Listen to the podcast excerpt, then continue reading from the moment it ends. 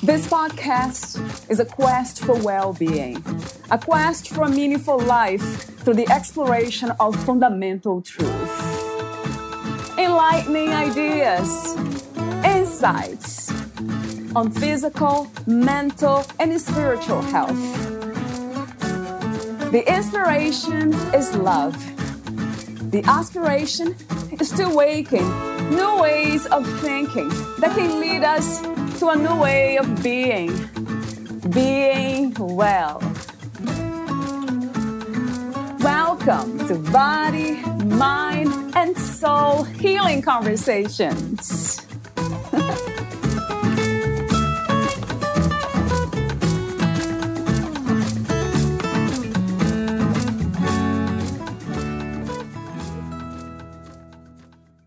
Believe, be love.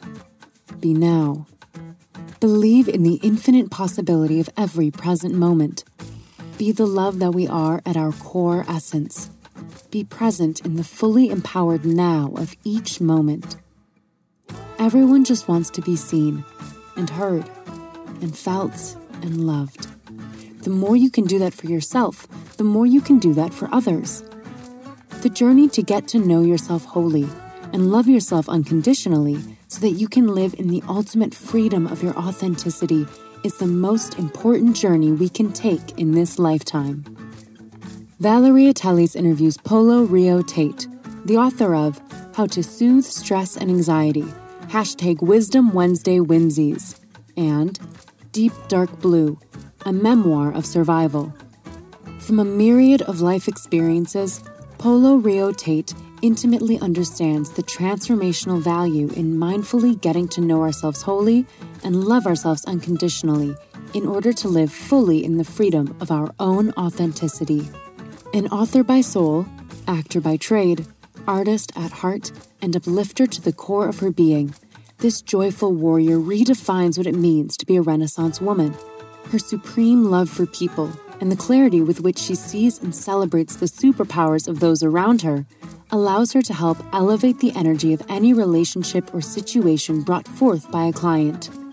Whether she's in front of a camera, a crowd, or the company of one, Polo revels in the kinetic web of creativity that is born from every interaction, every co-creation.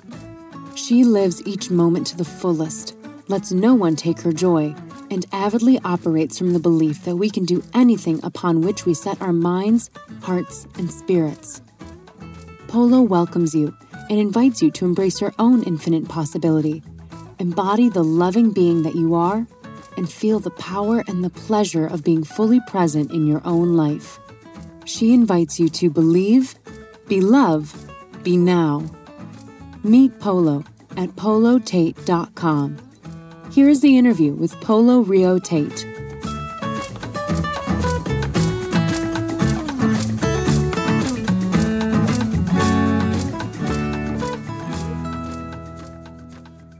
In your own words, who is Polo Reo Tate? So much for starting off with easy questions. Right. Yes. Wowza. What a beautiful question. You know what comes to mind? I think before I really begin to answer that, I think it's important to sort of honor the profundity of that question and honor the fact that it is something that we should continually and repeatedly ask ourselves throughout our life. So the fact that you're asking me this now, I think there's tremendous power in identifying with certain characteristics that we give ourselves, that we see in ourselves, that we discover about ourselves. I think it's important to choose our labels and descriptions mindfully and heartfully and wisely.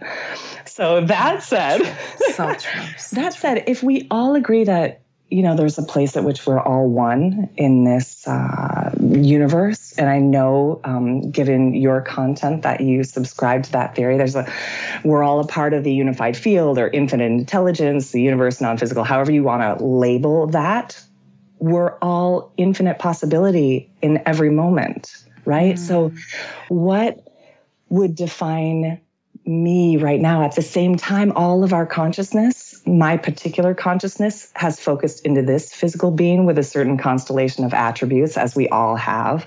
For instance, my bio says I'm an author by soul, I'm an actor by trade, and an artist at heart.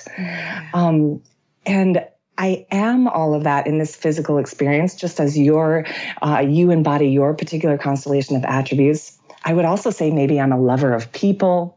I'm a lover of puzzles, and I think people are the greatest puzzles in the world. So I'm forever fascinated about how we choose to navigate our human world and how to get the very most out of this incredibly dynamic life experience.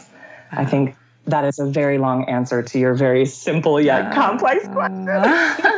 It's a beautiful answer. Thank you, Polo. Beautiful, beautiful answer. We are infinite possibilities, right?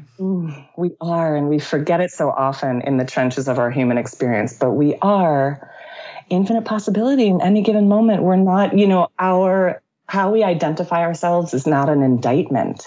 It can change. And all of those I am statements that we tend to make, even something as simple as I am an alcoholic, I am whatever that may be, I think it's important to be mindful of that label that we attach to our identity, because it gets us farther away from the fact that we really do create our reality in every given moment, and we can be the expression of who we are in any given way, in any given moment.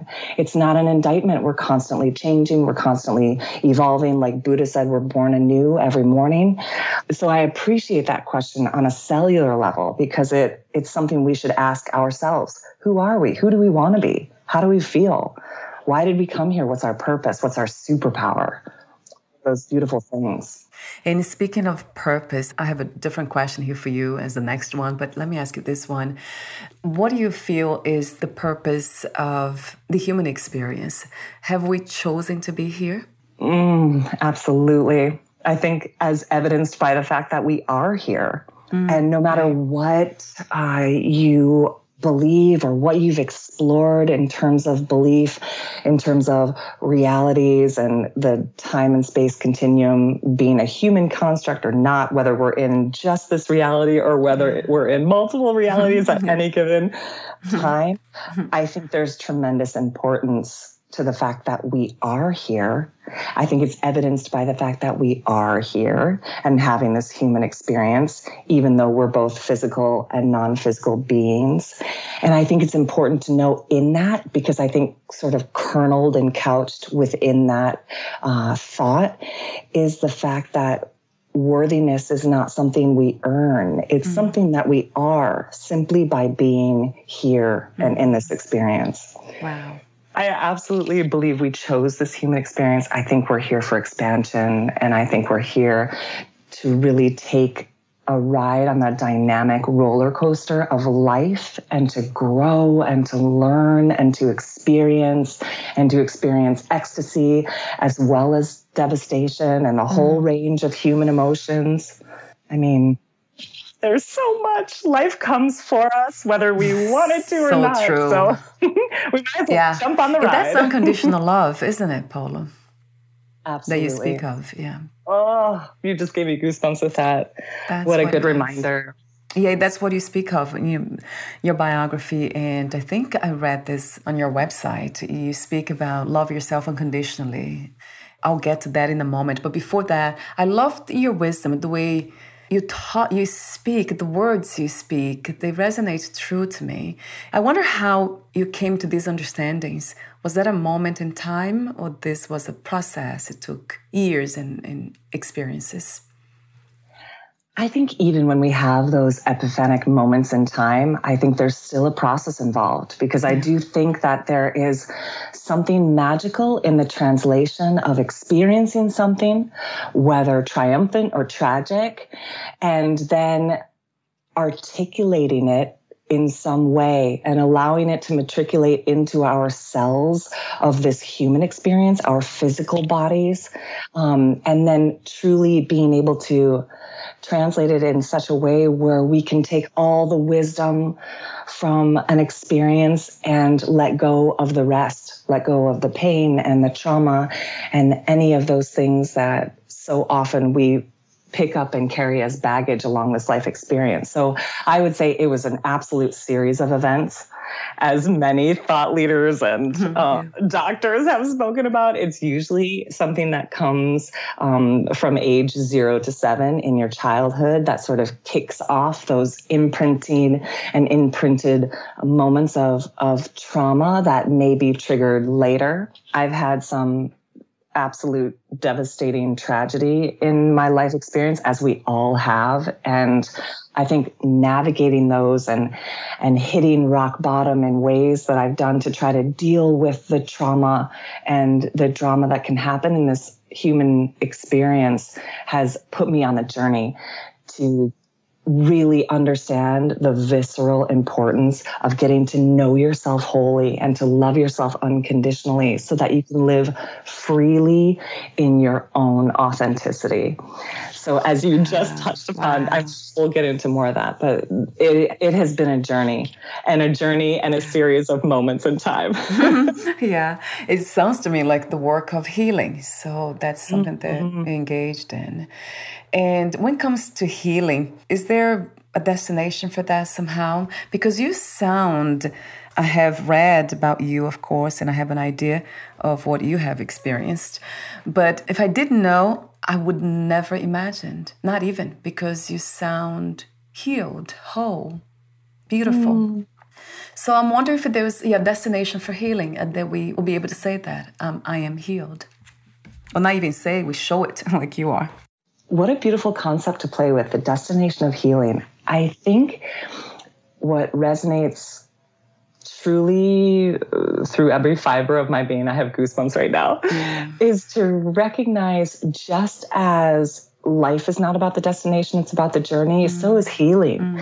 If we're ever evolving souls and we're ever expanding souls in this human experience, we are mind, body, and soul inextricably linked. There is no one way to deny our physicality or our non-physicality in this experience, as much as we try and as much as we want to run away from pain and run away from suffering and things that are painful. We are inextricably linked. So if you take that notion and you look at the fact that all we have is the present moment. And so often we're tormented by things in our past, or we're worried about the future, when in actuality, all of our power exists right now in the present moment. If you want to, for semantics' sake, say healing is a destination if the destination is fully present. But I would probably encourage or invite us to look at healing not as a destination, but as a continual expression, and truly the ability to sort through all of the negative emotions, as well as the feelings and sensations in our body, to be able to know how to feel your way through something to a better feeling thought and a better feeling place. And I use the term feeling both physically and mentally and emotionally. So I think the destination, quote unquote, if you want to say, is learning all those tools to be able to do it, because it will never stop. We'll never stop being challenged. But our facility, our adeptness at healing is absolutely, it lies in the tuning of our instrument and the ability to play all of those notes of human emotion with space and grace and talent and agility to be able to handle any negative emotion that we feel, any information that we take in that might be subpar or devastated, and be able to turn them into the beautiful music of life. I hear the word balance. We talk about balance a lot here too, harmony and balance, but it seems like it's the same thing, isn't it? Balance, harmony, healing, they might be the same. We might be speaking of the same thing. Ooh, you bring out such good questions about semantics and the words that we use and connotations. And, you know, the word balance is so charged in our society because, you know, work-life balance, balance, moderation, all of those things have been sort of stretched and charged, and there's a specific connotation. And, you know, as a kid, I remember me being like, what is balance? If I'm excited about something, I am all in, body, mind, and soul. Like, let's go, you know? And is that wrong? Should you hold back in some, you know, definition of moderation? I don't think so, but I think you're absolutely spot on when you equate it to harmony, because within harmony, you have got different dynamic notes that range the full scale. High and low and beautiful and off key, and all of those things can come together in the symphony of life in a really beautiful, harmony filled way.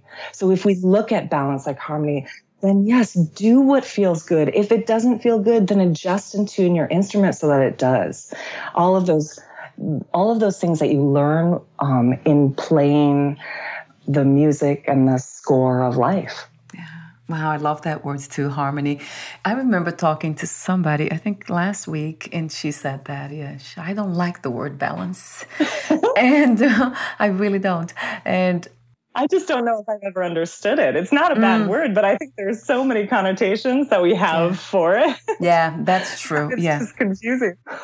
It resonates to me a lot, the word harmony, because it has to do with a sense of coming together. It seems like different parts, completely different, coming together, not in harmony. I wanted to use a different word, coming together to express something that is whole, although parts are whole too, because I see everything is whole. I don't see anything separate.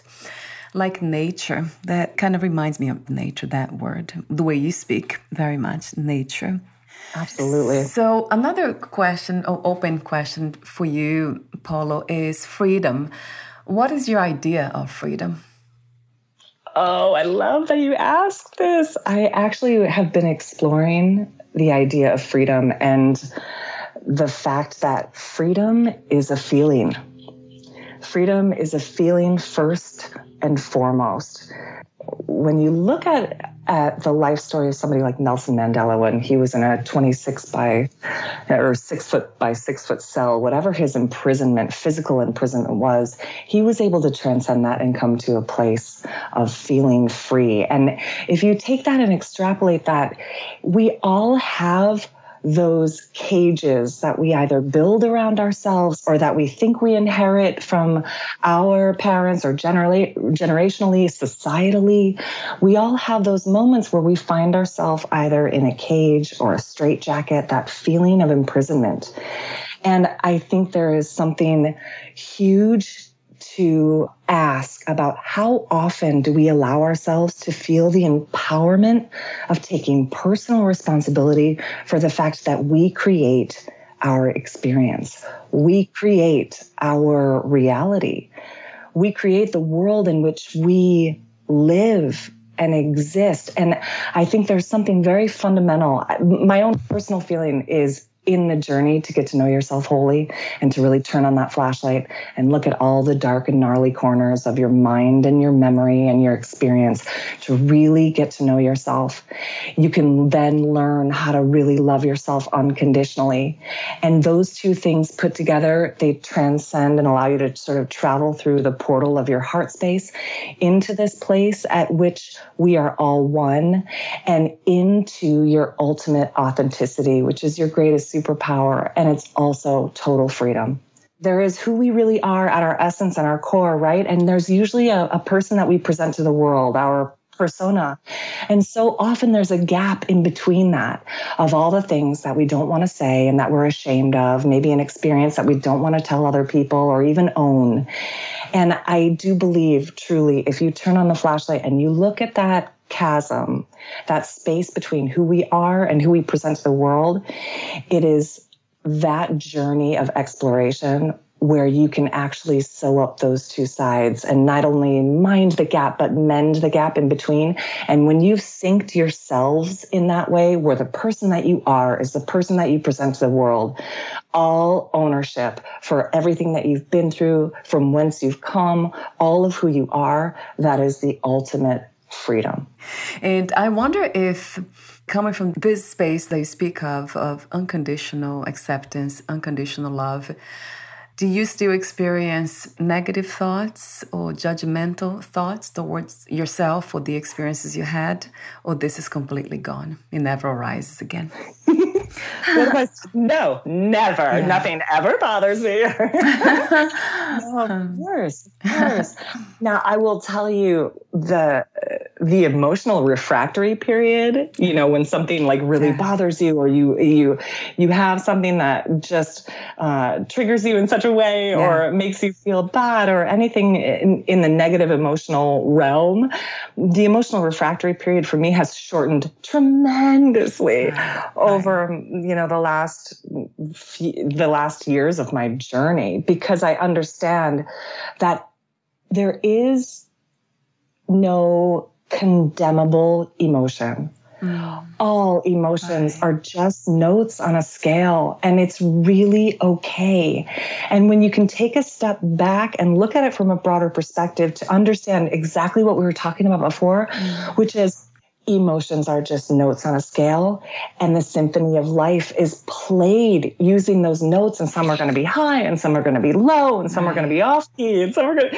Then you really give yourself a break in terms of knowing that the emotions are just us filtering through information between our human self and our non-physical self. So it's just that the whispering wind of non-physical, of source energy, whispering through the instrument that is our physical bodies. And then us getting a chance to not only express them, but to then move up the scale, if you want to call it. And there are tremendous thought leaders out there that talk about the emotional scale. Abraham Hicks and Joe Dispenza talks about him.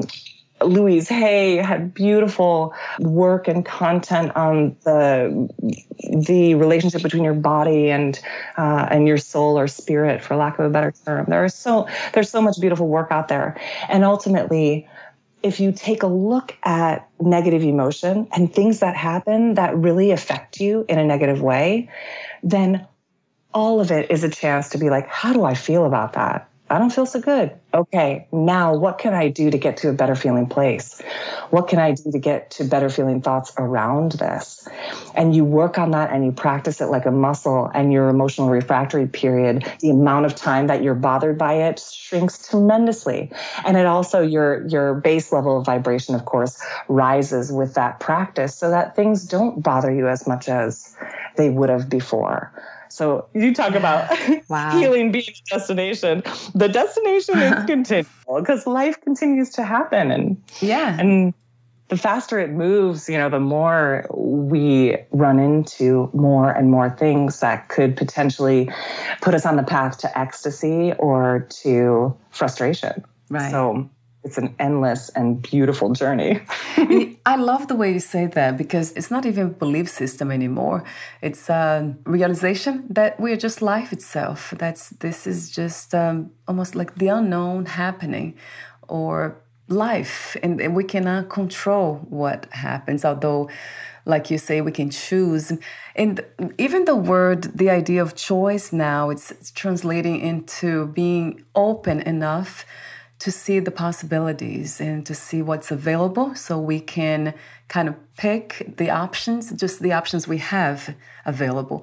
And not really choice. Choice to me kind of now is being translated as controlling, almost trying to, because I don't believe we have control in life, or we cannot stop life from being life. When you speak of emotions, that's what comes to me.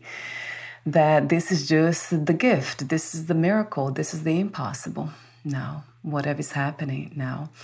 And the question that I have for you about negative thoughts or negative emotions is, some people suggest that we stay with them instead of trying to look for different let's say, look on a scale and choose a different option to go to, staying within that frame, within those emotions, negative ones, if it is the case, and then trying to understand what is there to understand. What do they want? Asking questions. What do you think about this practice, Polo? Oh, that's such an interesting question. I so deeply appreciate it because I think for my own personal experience, I found out on a very real level multiple times in my life that monsters only grow in the darkness of denial. Right. So if we've gone through something that's been traumatic and we don't want to think about it and we haven't processed it and we want to have nothing to do with it, admit it to ourselves or others, in that resistant denial of not wanting to feel or reveal or heal something, there is a poignant power that makes that monster of those feelings that we're afraid to feel and that experience that we have in the darkness of our past grow exponentially. And the only way to dissipate that and really to dissipate any negative emotion is to acknowledge it and to let itself be expressed.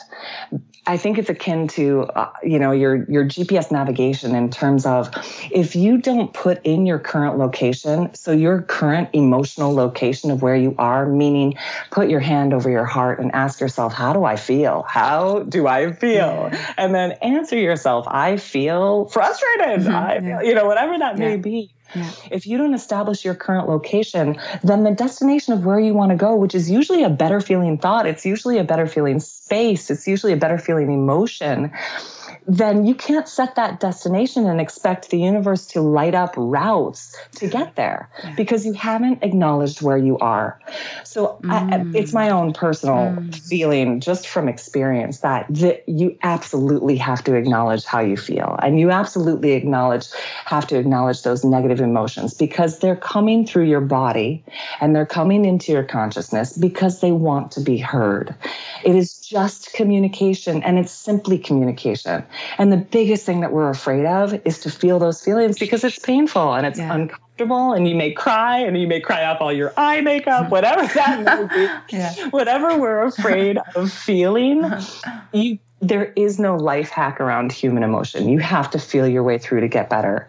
Now, I do think it's a personal distinction, whether you want to stay and you want to excavate and you want to explore and delve in to the point of wallowing in that negative emotion. How long you stay there is up to you. Right. And at the same point, you have to recognize what you're feeling. And if you want to go into the why because you think that it will help you transcend to a better feeling place and make different decisions, then that is absolutely a personal decision. Me being the curious person that I was, I wanted to explore that because I felt that I needed it for my own education in terms of translation, to really be able to see how do you take something as tragic as death or something as violent as assault, and how do you transmute it into gleaning all of the wisdom from those experiences and letting the rest of the pain go. And it's a personal journey, how long you stay in that negative emotion, but for absolute sure, you absolutely need to acknowledge it. I love that message, and it's one that always makes a lot of sense to me. And I never thought it this way, the way you express it today, that how long do you want to stay there? Yeah, because sometimes we just automatically do stay there. In my case, it has been recently I went through something negative that just stayed. It stayed for too long. I mean, from my perspective, it was too long. I just didn't know what to do. In a sense, I just let it be, tried to just stay with that. But it stayed for a bit too long. That's interesting that you say that. So that might be an unconscious choice, if there is such a thing. And also, nope, I'm so sorry. No, yes, no. Yeah. Just the very fact that you were able to discern that, it felt like it stayed too long. Yeah. It allows you to, first of all, what is bothering me about this situation? First of all, how do I feel? what is at the root of that? And keep asking yourself till you really get to the root emotion of it, because we're only, things can only sort of pluck that piano wire of trigger and pain and anger or frustration or abandonment if we have those chords resonating at some level within us. So, the question, first of all, how do I feel? Second of all, why is this bothering me so badly? And maybe, if you feel like you're staying in that space too long, because we absolutely can get mired in the familiarity of a negative emotion. Yeah. And the moment that you realize it, like you so beautifully did, this is hanging around a while. That's why, Then you can take that exploration and be like, okay, clearly this is not about the thing that just happened. This is about something that, is a little bit deeper, a little bit longer ago, probably. What is it about that? And taking that journey so that you can sew up and mend that open wound from long ago and be able to truly heal from the inside out. You wrote 2 books, the ebook, How to Soothe Stress and Anxiety, Wisdom Wednesdays, which is so cute. I said to you off record that word. And also Deep Dark Blue, a memoir of survival. So talk to me for a moment about the inspiration and the intention of writing these 2 books. They're very different. They are very different. And it's appropriate. Until you read the 2 titles back to me, I didn't realize how apropos it was that Deep Dark Blue was really talking about the depths of pain and devastation and grief and learning how to float and bubble up to a more ebullient and buoyant place that is reflected in the word whimsy, which is so beautifully pronounced by you. So I think it's funny. Deep Dark Blue is an autobiographical story about my experience at the United States Air Force Academy as a cadet. And it's more than that. That's just the setting. But it's truly about how to transcend those fundamental losses that we do sustain from ages 0 to 7. My sister was killed when we were kids, and that provided so much of an open wound and sort of an unhealed obliteration of my soul, really, but an unhealed wound in my life that was triggered repeatedly by sexual assaults that I sustained at the Air Force Academy and violence and brutality and bullying and all of those things. Right. So it's that journey to get from truly rock bottom to a more buoyant and ebullient and functional place. And then the ebook that just came out is a compilation of articles and essays that I've compiled to just do exactly that on a daily schedule of taking life as it comes. And there are exercises in the back of each chapter to truly give you the processes and the tips and tools to fundamentally shift how you feel into a better feeling place and get to know yourself wholly and get to love yourself unconditionally so you can live in the freedom of that authenticity. Yeah, and there are so many messages, powerful ones that we have been talking about, actually. Emotions. I love that what you said earlier, which is a passage in your book or a sentence. You say, monsters grow in the darkness of our denial. So true. And this is something that I never really understood why we do it. It's that the avoidance of pain, it's always the case, Paulo. Denial, or it's something else. It's, it seems like fear to me. What would you say is the cause of denial? Oh, absolutely fear. And I think, we're hardwired. Our paleo cortex is hardwired for survival, right? I mean, we have our neurology that is absolutely hardwired to keep us safe. And so we will steer clear of those things about which we are afraid or that may bring us pain. Of course we have an aversion to that and we want to run the other way. And at the same token, there is no life hack around human emotion. You have to move through it to feel better. And it doesn't matter how long that takes or how short that takes, but the acknowledgement of it is the most important thing. And we become a culture, and rightly so, in terms of wanting to, having an aversion to pain, and really being afraid to feel. It's sort of morphed into this fear of feeling. Yeah. And when in actuality, we're sentient beings, right? We're human beings with all of the sentience in the world. We've come here to feel. That is the fundamental difference between physical and non-physical. We have feelings that move through our bodies. And, you know, Joe Dispenza talks about the language. If thoughts are the language of the mind, then emotions are the language of the body. Feelings are the language of the body. It is communication. And so when we deny that communication, when we hang up, for lack of a better analogy, on that communication, it will call back, and it will call back louder and louder and louder until the universe offers a brick to the head for that you've been denying or ignoring. So we forget that often it is painful to turn into that communication and answer that call of emotion, whether painful or whether joyful.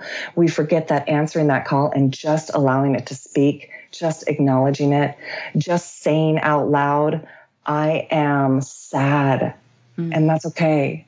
Like, I am devastated, and that's okay. I'm frustrated. I feel abandoned, and that's okay. Like, we forget, in allowing those emotions to speak, it is the only way that they start to dissipate. So the fear of that, the fear of the process of really acknowledging where we are emotionally at any given time, has manifested itself into physical injuries, into dis-ease, into, you know, so many things that our physical bodies are trying to alert us to, because they are speaking the language of emotion. Whereas our mind is like, I don't want to face that. That doesn't feel good. And counteracting that with denial. So if you open up the lines of communication between your body and your mind, knowing that you are comforted, safe, and secure with your spirit looking out for both in that space, then you can make that silence when you go to really explore how you feel. You can make that silence a safe space. Wow. I love your message. And I see in your ebook how you talk about emotions over and over and over. That message is so, so important, Polo. This is the human, let's say, area that we suffer the most. Emotions, it always comes from emotions, suffering. It surprises me that we have chosen to deny that rather than listening to it and trying to understand. And from my perspective, it seems like, because we are in the culture, even in my family, I see that with my husband, that when I'm not feeling so good and I tell him, he doesn't like that. Oh, why are you not feeling good? Like I'm supposed to feel good, or we are supposed to feel good all the time. And I think that's the main issue here, that humans have been attracted to pleasure only, and with that illusion that life is only, or supposed to be only, pleasure and not pain, when we know it's both. It cannot be just one. I know your message and the work you do offers this powerful way to practice, even by listening to you. It's just kind of awareness kind of sets in. Like, I've got to do that more often myself and let my emotions speak without the fear of being judged, because that's a big one too. So do you suggest that we teach children to navigate through emotions, or is that something that only adults can really engage in these practices? Oh my gosh, I think children are so much better at it than we are. Right. Oh my goodness.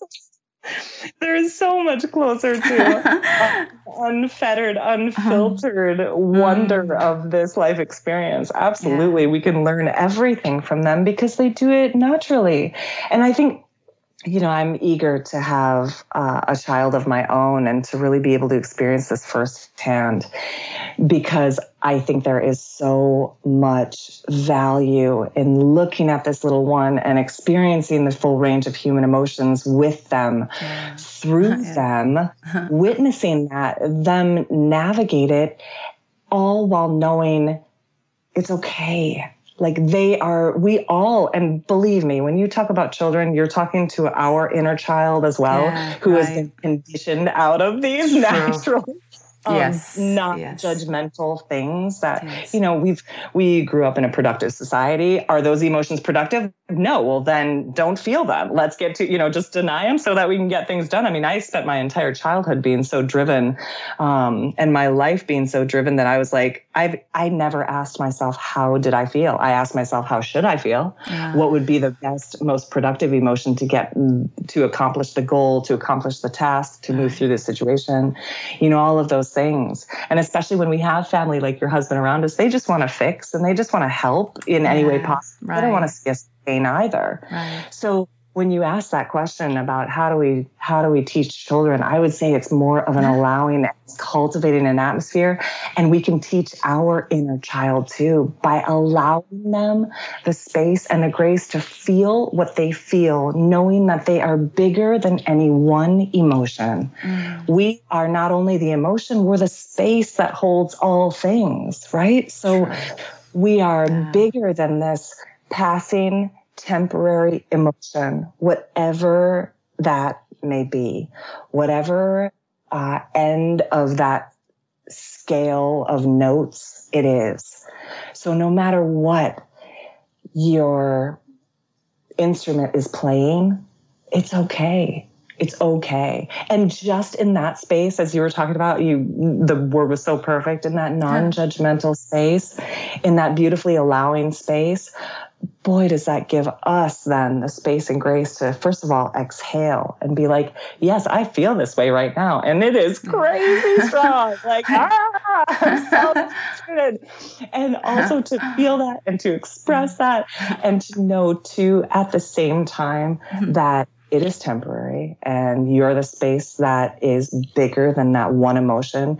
You'll get through it and it's okay. And in order to get through it, you have to express it. Now, a child with a temper tantrum or an inner child having a temper tantrum, you might want to allow them to do that in their room while you get into alignment and go back. But the same thing applies, right?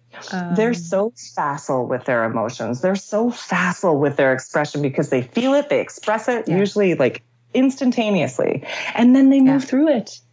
And you see their emotional refractory period as a millisecond because they're so facile with moving in and out of the different notes of emotion.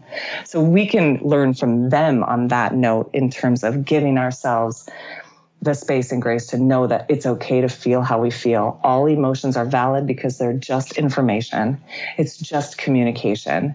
And in that space, oh my gosh, does that allow us to move through to a better feeling place quicker, because we don't have the resistance or the indictment of fear of judgment or wrongness or unworthiness or insecurity.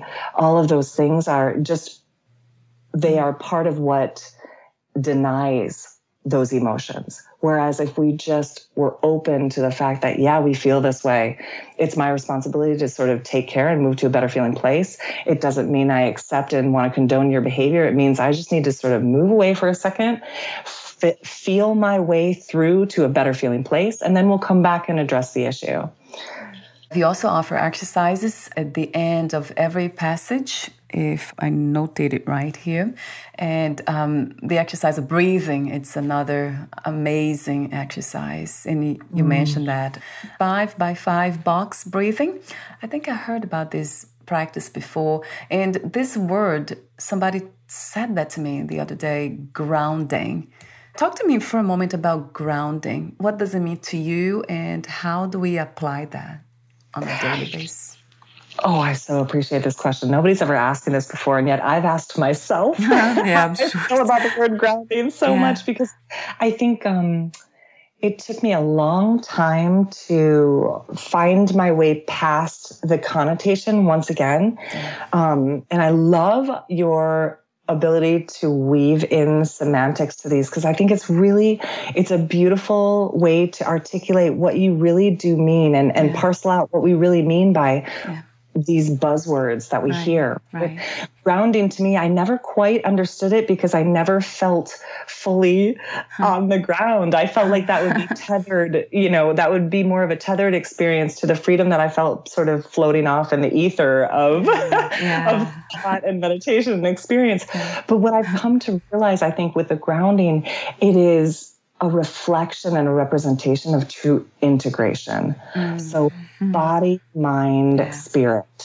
It is what we've come full circle to this beautiful, how our beautiful conversation began in terms of all of those things being inextricably linked, body, mind, spirit.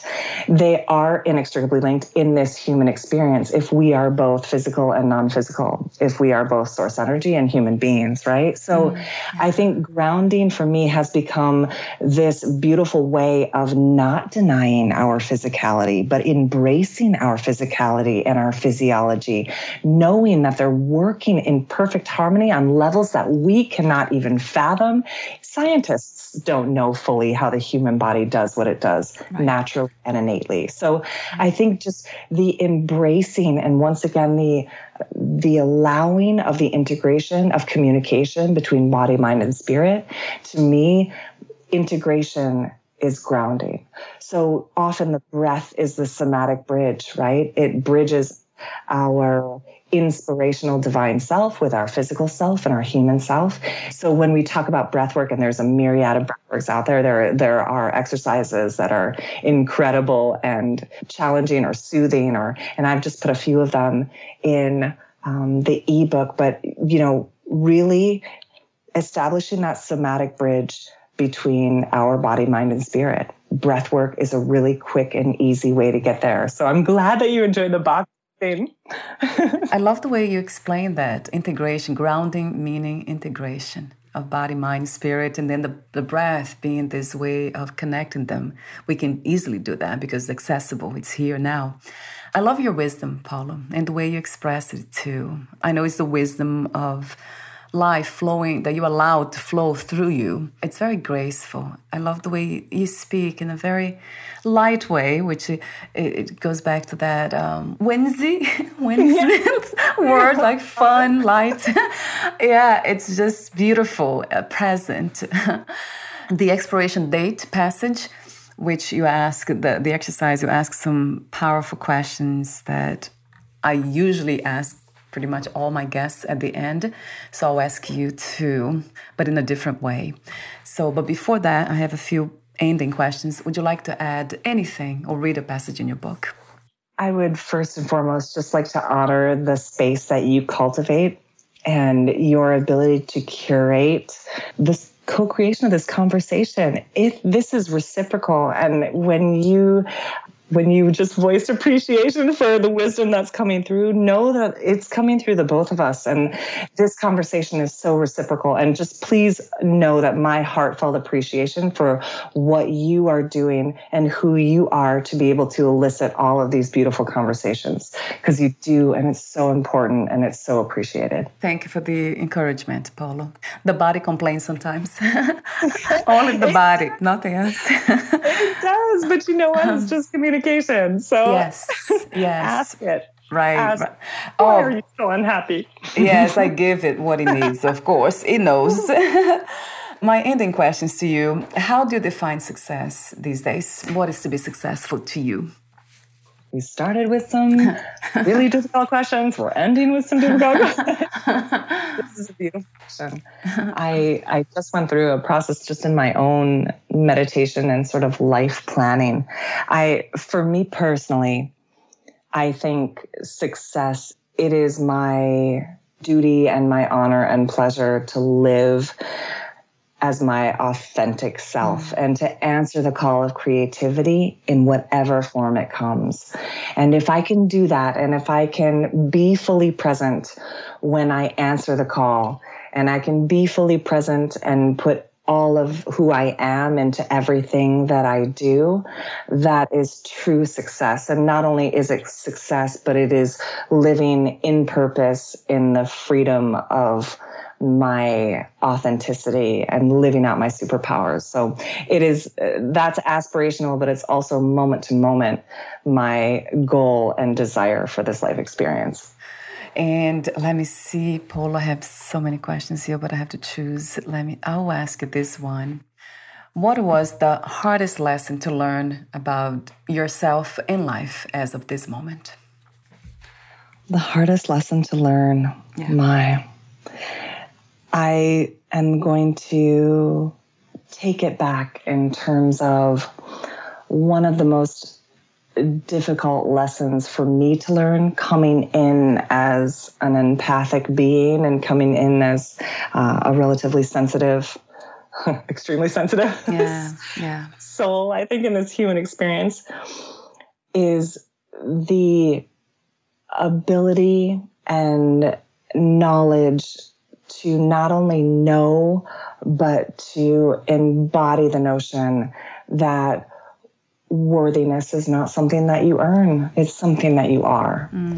And in that space, if you are willing and open and have the awareness and knowledge to know that if you truly take care of yourself and know how to navigate and move through trauma and emotions and experience, if you know how to truly take care of yourself in an integrated, holistic way, you can then allow that to ripple out to all the people that you love and all the people that you touch in this life experience and far, far beyond.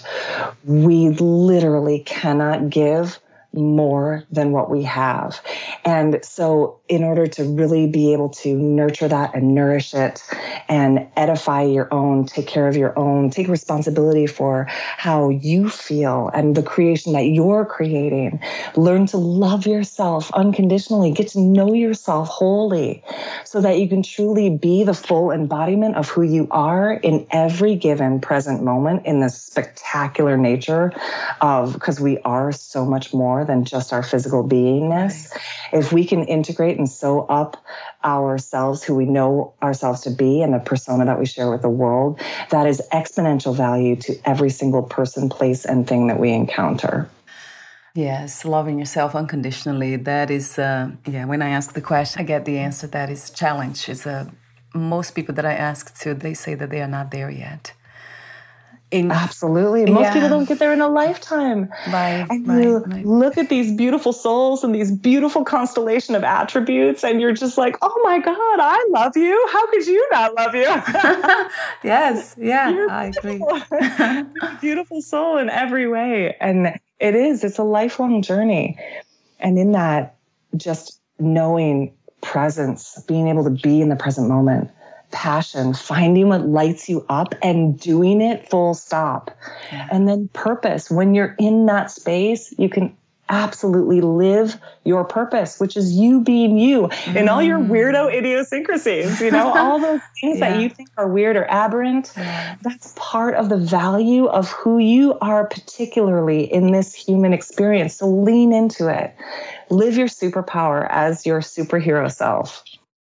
So, two more questions for you. If you knew you would die soon, meaning losing the body, would you make any change or do anything a different way? I think I would just continue to live balls to the wall, whatever that means, just no holds barred, and releasing fully the resistance that we tend to carry in terms of limited beliefs and limited thought patterns and somehow thinking that our genetics are an indictment or history and heredity is an indictment of some sort.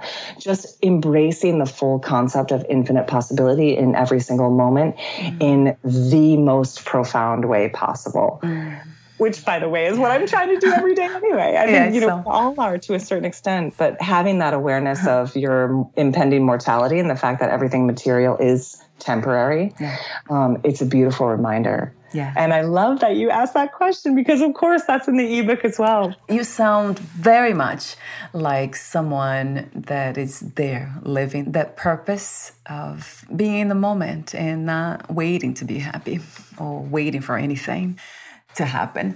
So my last question is, what are three things about life you know for sure as of now? All we have is this present moment. Yeah. Everything happens in the now. And I would also say that the journey to get to know yourself wholly and love yourself unconditionally so you can live in the freedom of your authenticity is the greatest journey that all of us can take. And not only for ourselves, but for every single person around us. And also the fact that we are, not only are we surrounded by love, but we are love. Mm. And we are so loved. And I think if everybody on the planet could just understand how spectacular they are, being themselves, their ultimate, authentic, superpowered, empowered selves, oh, what a world this would be. And just for everybody to know how truly and profoundly, not only that they are loved, but that they are love. I mean, I cannot say this enough. I love your wisdom, or the wisdom that flows through you, that you're allowed to flow. It's truly, truly beautiful. Thank you, Polo, again. Oh, right back at you. What a beautiful conversation from a beautiful soul. And before we say goodbye, where can we find more information about you, your books, products, services, and future projects? Absolutely. All you have to do is check out polotate.com. That's POLOTATE.com. Thank you so much again, and we'll talk soon. Sounds perfect. Bye for now, Polo. Thank you. Bye for now. Bye.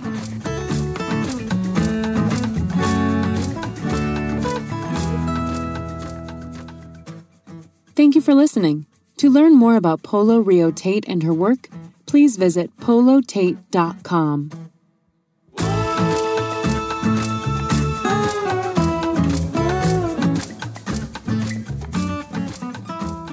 To learn more about this podcast, please visit fitforjoy.org/podcast. Thank you again for listening, and bye for now.